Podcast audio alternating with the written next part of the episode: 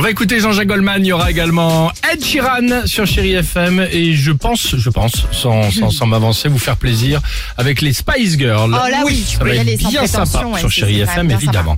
Euh, avant la grande roue de Noël, appelez-nous au 3937. On va la faire tourner cette grande roue. Il y aura plein de cadeaux à la clé.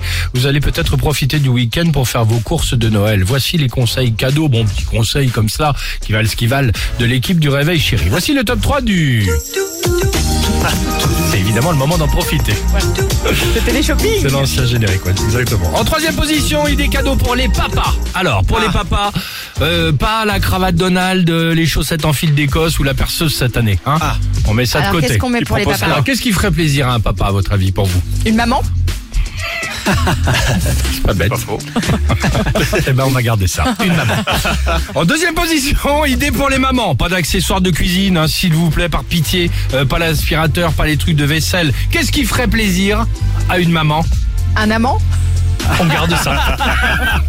Et enfin, en première position, idée cadeau pour les tout petits. Qu'est-ce qui ferait plaisir aux tout petits? Ah, bah une PS5. Exactement. Eh ben voilà. Bah oui, euh, qu'est-ce que tu veux euh, Les enfants, il y a que ça qui les Eh intéresse. ben on a changé en cours de route. Alors par pitié évidemment tous les cadeaux pour les petits hein, si on en a la possibilité, mais surtout vous le savez on en a parlé hier. N'oubliez jamais, mais jamais les piles. Ça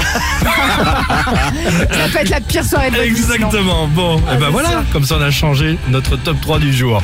Jean-Jacques Goldman, quand la musique est bonne sur votre radio, chérie FM. Et.